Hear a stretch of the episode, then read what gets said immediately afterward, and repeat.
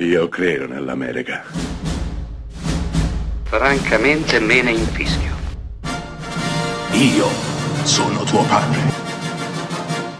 Anna Nishimasa. Rimetta a posto la candela. Rosa bella.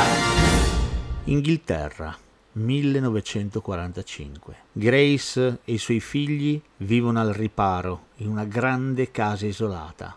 Ho detto al riparo perché i bambini soffrono di una strana malattia che li costringe a vivere al riparo dalla luce. Ma ciò che si nasconde dietro ogni spiraglio aperto, nella penombra dei lunghi corridoi, non è solo una minaccia alla salute dei bambini, ma è qualcosa di più sinistro, di più inquietante. Immagino l'abbiate riconosciuto tutti, questo è The Others, un film del 2001 diretto da Alejandro Amenabar e interpretato da una strepitosa Nicole Kidman.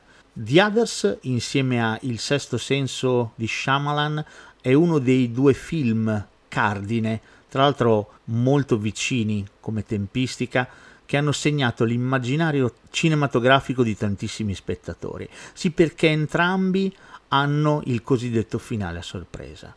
Ma esattamente come succedeva al sesto senso, che il finale ridefiniva completamente la pellicola, anche The Others usa lo stesso meccanismo. Ma esattamente come il sesto senso, il regista costruisce un film che certo resta impresso nella mente dello spettatore per gli ultimi minuti, ma il film resta indimenticabile per la sua messa in scena. Nicole Kidman è bravissima nel ruolo della madre coraggio disposta a tutto pur di proteggere i propri figli e The Others in questo senso è un film estremamente cupo, quasi gotico e ha proprio in queste caratteristiche il suo punto di forza. Sì, perché è un film terribilmente inquietante e risulta inquietante inquadratura dopo inquadratura, svolta narrativa dopo svolta narrativa. Al di là del finale quindi The Others resta uno splendido film da vedere forse con le luci accese, perché quello che fa Amenabar è costruire un thriller tesissimo e spaventoso, una storia di madri, di domestici, di bambini e di fantasmi.